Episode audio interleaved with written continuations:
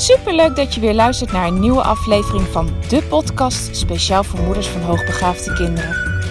Mijn naam is Eveline Noordzij en in deze podcast deel ik tips en inspiratie, zodat jij meer en meer in jezelf gaat geloven en durft te vertrouwen op je intuïtie.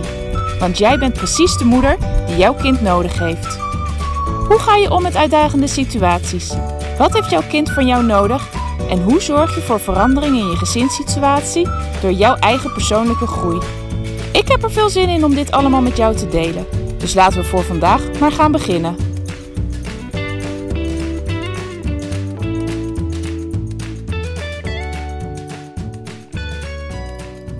Ha, lieve luisteraars. Nou, als je een vervent luisteraar van deze podcast bent en je dus dagelijks luistert, dan heb je dus de podcast van vrijdag gemist. Sorry daarvoor. Het uh, was echt niet mijn bedoeling, maar ik, uh, ik was ziek. Ik had buikgriep en ik uh, werd s'nachts wakker. Helemaal niet lekker.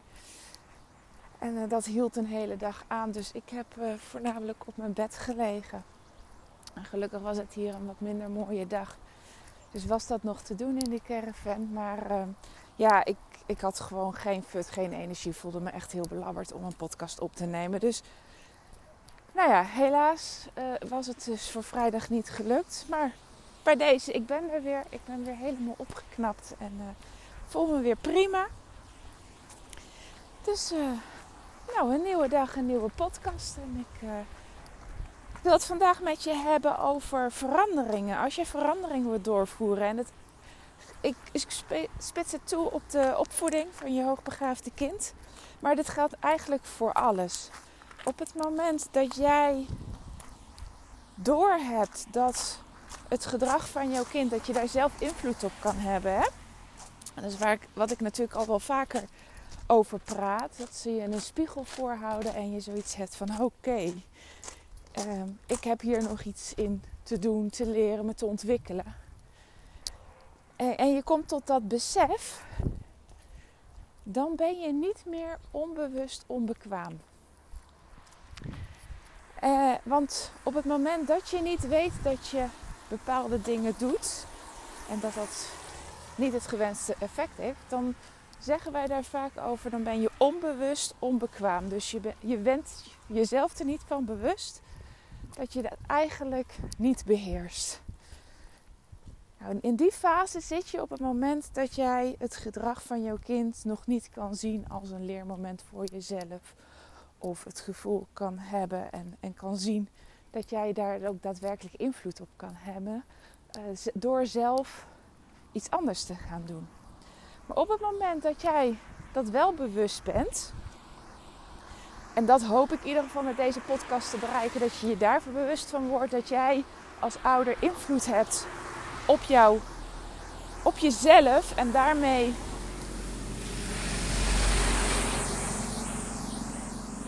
ook jouw kind. Dat wil nog niet zeggen dat je het ook daadwerkelijk zelf ander gedrag kan gaan vertonen. Ik geloof niet dat dit de meest handige weg was om te lopen met al die auto's. Nou, ik hoop dat je me kan blijven verstaan. dat wil niet zeggen dat als je je wel van bewust bent dat, je, dat wat je doet, dat je daar nog niet bedreven, of dat, ja, dat het eigenlijk misschien wel als averechts werkt. Dan ben je je bewust van, bewust dat je nog iets te leren hebt, maar je blijft nog steeds onbekwaam. Maar in een veranderingsproces waarin je het anders wil gaan doen, is dit wel een hele belangrijke stap. Je kan niet gelijk van niks naar alles.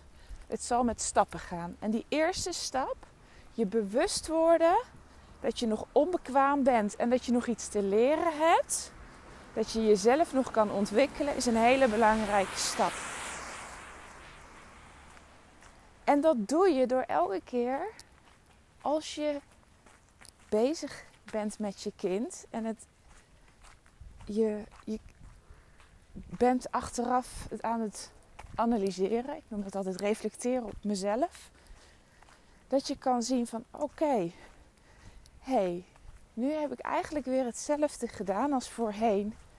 En dat geeft dit als resultaat en dat is niet wat ik wil. Het begint ermee dat je achteraf beseft van oké, nu heb ik het wederom gedaan of dit was niet handig.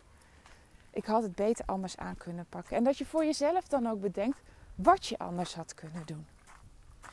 En dat reflecteren op jezelf is een heel belangrijk punt in deze fase. En dat reflecteren zal je continu achteraf doen.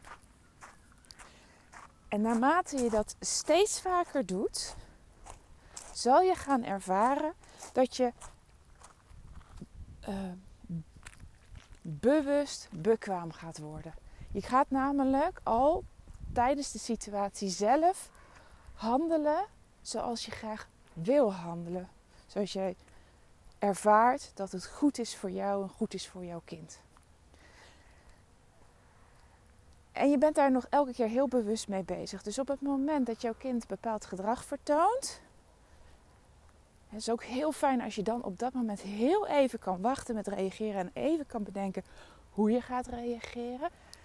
Nou, als je dat kan en je kan op een andere manier met jouw kind op dat moment omgaan, een andere reactie gaan geven. Namelijk de reactie zoals je tijdens het vorige fase elke keer achteraf hebt bedacht dat je beter had kunnen reageren, dan begin je bewust bekwaam te worden. En op het moment dat je daarmee steeds meer aan de bezig gaat en steeds vaker doet, slijpt er een nieuw patroon in, een nieuwe manier van reageren op jouw kind. En na verloop van tijd zal je merken dat dat je geen moeite meer gaat kosten, dat je dat automatisch doet zonder dat je je er bewust van bent. En dan ben je onbewust bekwaam. En dan heb je dus gedrag veranderd. En deze stappen in het proces zijn heel belangrijk als je graag iets wil veranderen in je gezinssituatie. En dit geldt voor jou op het vlak van opvoeden. Het geldt eigenlijk op alle vlakken. Maar het geldt natuurlijk net zo goed voor je kind. Dus van onbewust onbekwaam ga je via bewust onbekwaam, dus continu achteraf bedenken wat je anders had kunnen doen, naar bewust bekwaam. Je doet het al en je bent daar weer bewust van, naar onbewust onbekwaam. Want je doet het zonder dat je er nog erg in hebt en je hebt ander gedrag. Uh, heb je jezelf aangeleerd en kan je naar gaan handelen. Nou, ik wens je daar heel veel succes mee. Dit is trouwens niet een proces wat. Ja, dit kan heel snel gaan, maar dat, heel vaak gaat het niet heel snel. Dit heeft gewoon tijd nodig.